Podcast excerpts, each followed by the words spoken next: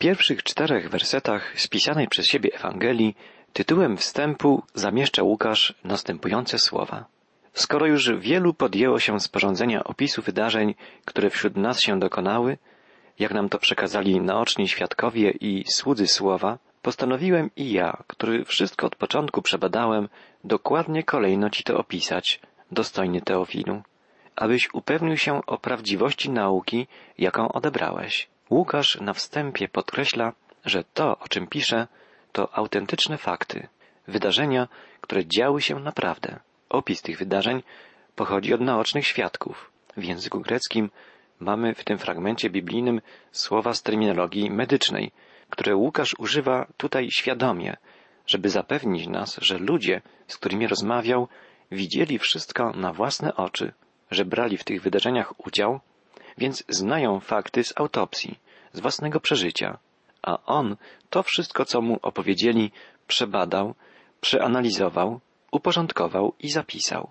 Ewangelia spisana przeze mnie, stwierdzał Łukasz, jest wiarygodna, bo jest zapisem relacji naocznych świadków, relacji przebadanych przeze mnie z naukową rzetelnością. Wiemy, że Łukasz był człowiekiem wykształconym, nie tylko w dziedzinie medycyny, ale że bardzo wysoko trzeba ocenić również jego umiejętności jako historyka, naukowca i pisarza. Świadkowie natomiast, o których wspomina, to apostołowie i inni ludzie, którzy przebywali z Jezusem. Trudno o świadków bardziej wiarygodnych. Z wielu szczegółów zamieszczonych w trzeciej Ewangelii wynika, że jedną z osób, z którymi Łukasz rozmawiał, była Maria, matka Jezusa. To z Ewangelii Łukasza znamy dokładnie okoliczności narodzin Jezusa. Dowiadujemy się najwięcej o jego dzieciństwie, o jego relacjach z rodziną. Łukasz dedykuje więc swoją Ewangelię Teofilowi, którego wspomina również później we wstępie do dziejów apostolskich. Nie wiemy, kim był Teofil, a nawet czy jest to imię autentycznej postaci, czy może imię, pod którym ukrywał się ktoś wpływowy, kto chciał zachować anonimowość. Ale najistotniejsze jest to, że był on, jak pisze Łukasz, człowiekiem, który znał już dobrą nowinę o Jezusie i przyjął ją jako prawdziwą. Łukasz pragnie jednak, aby upewnił się on o prawdziwości nauki, jaką już odebrał. Łukasz napisał więc swoją Ewangelię po to, żeby dać współczesnemu sobie człowiekowi pewność, pełnię przekonania o tym, że Jezus Chrystus jest postacią autentyczną, prawdziwą i że nauka o nim jest niepodważalną prawdą. Czy takie upewnienie, utwierdzenie nie jest potrzebne i nam? Z pewnością słyszeliśmy już nieraz wieść o Jezusie, ale czy mamy pewność, że nasza wiara w Niego jest właściwa, że opiera się o znajomość faktów z Jego życia, znajomość Jego nauki? Czy mamy pewność, że wiemy, w kogo wierzymy, kim On naprawdę jest? Czy wierzymy w słowa Biblii jako w Boże słowa? Czy wiemy, że poprzez wiarę w Jezusa stajemy się Bożymi dziećmi?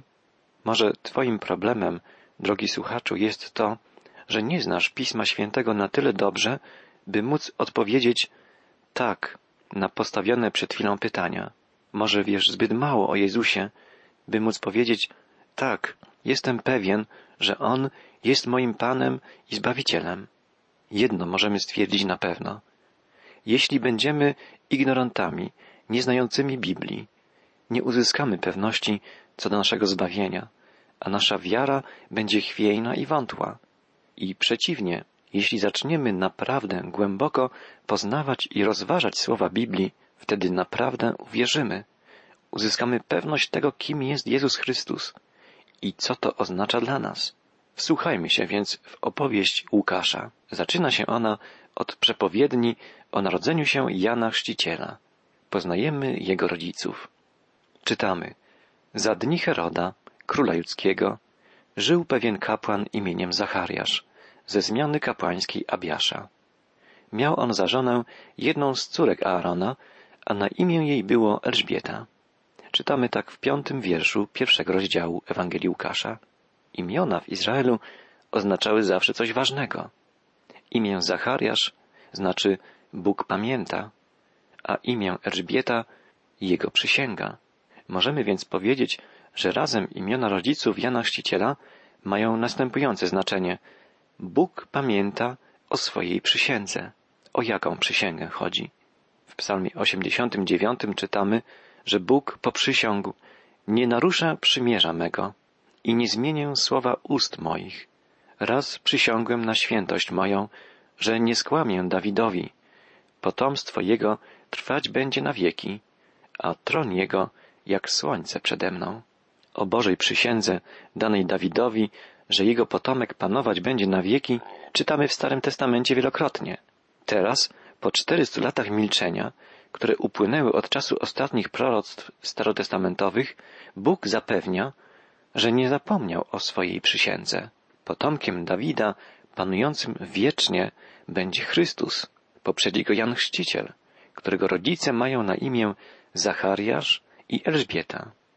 Bóg pamięta o swojej przysiędze. Czytamy dalej o Zachariaszu i Elżbiecie w wierszu szóstym, że oboje byli ludźmi sprawiedliwymi, prawymi, co oznacza, że byli ludźmi bogobojnymi i że świadomi swojej grzeszności składali Bogu ofiary przebłagalne za popełnione grzechy, zgodnie z obrządkiem mojżeszowym.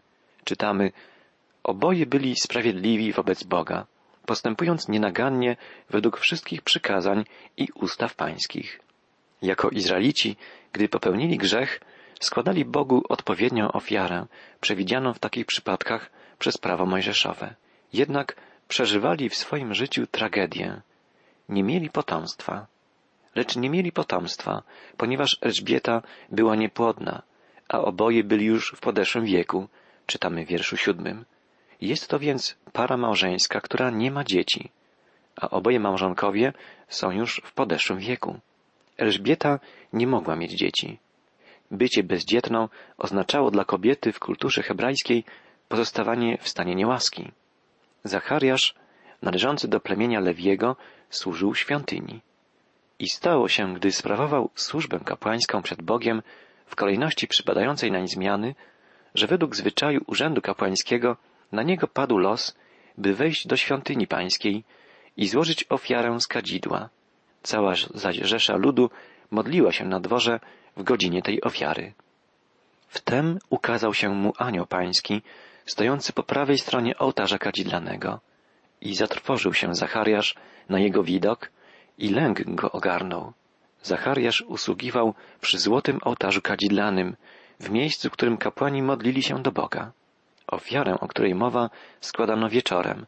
Polegała ona na odnowieniu ognia i spaleniu wonności przed wejściem do miejsca najświętszego. Kapłani byli podzieleni na dwadzieścia cztery zmiany, z których każda pełniła służbę w świątyni przez tydzień. Zmiana Abiasza, do której należał Zachariasz, była, jak wiemy z pierwszej księgi kronik, ósmą z kolei. Z powodu dużej liczby kapłanów, każdy z nich mógł tylko raz w życiu złożyć tę ofiarę, w dniu wyznaczonym przez losowanie. W tym dniu przyszła kolej na Zachariasza. Tymczasem Pan posłał swego anioła, który ukazał się Zachariaszowi po prawej stronie ołtarza. Co zrobiłbyś, gdybyś nagle zobaczył anioła? Twoja reakcja byłaby prawdopodobnie taka, jak reakcja Zachariasza. Byłbyś przerażony. Ogarnąłby cię lęk. Czytamy, anioł zaś rzekł do niego, nie bój się, Zachariaszu, bo wysłuchana została modlitwa twoja i żona twoja, Elżbieta, urodzi ci syna i nadasz mu imię Jan. Zachariasz i Elżbieta modlili się o syna. Skąd o tym wiemy? Ze słów anioła, który mówi, Twoje modlitwy zostały wysłuchane i Elżbieta urodzi ci syna. A dalej czytamy, i będziesz miał radość i wesele, i wielu z jego narodzenia radować się będzie. Będzie bowiem wielki przed Panem, i wina i napoju mocnego pić nie będzie, a będzie napełniony Duchem Świętym już w łonie matki swojej. Anioł zapowiada więc, że Jan będzie kimś szczególnym, kimś, kto swoim rodzicom i wielu ludziom sprawi radość i że będzie pełen Ducha Świętego. Radość w swoim życiu będzie czerpał wprost od Boga. Nie będzie rozweselał się winem czy innymi trunkami. Radować go będzie Duch Święty. Gdy nie czerpiemy radości od Boga, gdy szukamy ucieczki przed troskami, zapomnienia o problemach, z którymi nie dajemy sobie rady, Czasem sięgamy po butelkę. Dzieje się tak niestety często. Wino i wódka nie pomoże nam jednak w rozwiązaniu ani jednego problemu. Przeciwnie, pogłębi nasze zmartwienia, odbierze nam resztę nadziei na poprawę, a w końcu weźmie w niewolę. Alkoholizm jest straszną niewolą. Szukajmy ratunku u Boga. On ma moc i On jest miłosierny. Pomoże nam w każdej sprawie. Da nam radość i wolność. Musimy uświadomić sobie i doświadczyć tego, że Duch Święty daje moc do stawienia czoła życiu. Tak jest w naszych czasach i tak było w czasach Jana Chrzciciela. Wielu też spośród synów izraelskich nawróci do Pana, Boga ich, czytamy dalej. On to pójdzie przed nim w duchu i mocy Eliasza, by zwrócić serca ojców ku dzieciom, a nieposłusznych ku rozwadze sprawiedliwych, przygotowując Panu lud prawy. Anioł przepowiada, że Jan Chrzciciel wskaże wielu ludziom drogę do Boga, że wielu ludzi się upamięta, że wielu się nawróci. Bóg wyposaży go w moc podobną do tej, jaką dał prorokowi Eliaszowi. Będzie błogosławił jego służbę świadczenia o dziełach Bożych, służbę zawracania ludzi z ich błędnych dróg, tak, żeby mogli doznać przemiany serca, by stali się ludźmi prawymi, posłusznymi Bogu. Spowoduje też, że serca ojców zwrócą się ku ich dzieciom, jak czytaliśmy. Brak porozumienia między rodzicami i dziećmi to jeden z największych problemów istniejących wtedy w Izraelu, a także w naszych czasach. Widzimy, że anioł łączy ten problem z odstępstwem od Boga. Tak, im większa jest przepaść między Bogiem a ojcami rodzin, tym większa przepaść między rodzicami a dziećmi i młodzieżą. Gdyby dorośli żyli w bliskiej więzi, w łączności z Bogiem, nie mieliby takich problemów z młodymi ludźmi, jakie mają teraz. Dalej w wierszu osiemnastym czytamy Wtedy rzekł Zachariasz do anioła Po czym to poznam? Jestem bowiem stary i żona moja w podeszłym wieku. Wyczuwamy w zapytaniu Zachariasza powątpiewanie, niedowierzanie. Mimo, że modlił się z żoną przez wiele lat o syna, teraz, gdy anioł Boży zwiastuje mu narodzenie syna, i to tak niezwykłego, mającego sprawić jemu, Elżbiecie i wielu ludziom radość i wesele, Zachariasz nie dowierza, że to może być prawdą. Pyta, jak to się może stać, skoro ja i Elżbieta jesteśmy już tak starzy? Czy nie dziwi nas takie niedowiarstwo Zachariasza? Pomyślmy jednak, czy podobne sytuacje nie zdarzają się i w naszym życiu? Czy nie bywa tak, że modlimy się o coś usilnie, tak naprawdę nie wierząc, że Bóg odpowie? To jest jedna z przyczyn, dla których nie otrzymujemy odpowiedzi na nasze modlitwy. Brak nam wiary. Zachariasz był takim samym człowiekiem jak my. Nie myślmy o nim jako o wyjątkowym, a może wręcz śmiesznym niedowiarku. Zastanówmy się raczej nad swoimi modlitwami i nad swoją wiarą, a raczej nad swoim niedowiarstwem. A odpowiadając, anioł rzekł do niego, czytamy dalej, Jam jest Gabriel, stojący przed Bogiem i zostałem wysłany, by do Ciebie przemówić i zwiastować Ci tę dobrą nowinę. Anioł przedstawia się Zachariaszowi i podkreśla, że przychodzi prosto od Boga i że przemawia w Bożym imieniu. Boże słowa są prawdą, jest w nich Boża moc, Boży autorytet. My nie zawsze kontrolujemy to, co mówimy. Czasem mówimy nieprawdę, albo mówimy coś niepotrzebnego. Nie zawsze więc do naszych słów można przywiązywać tę samą wagę. Inaczej jest z Bożym Słowem.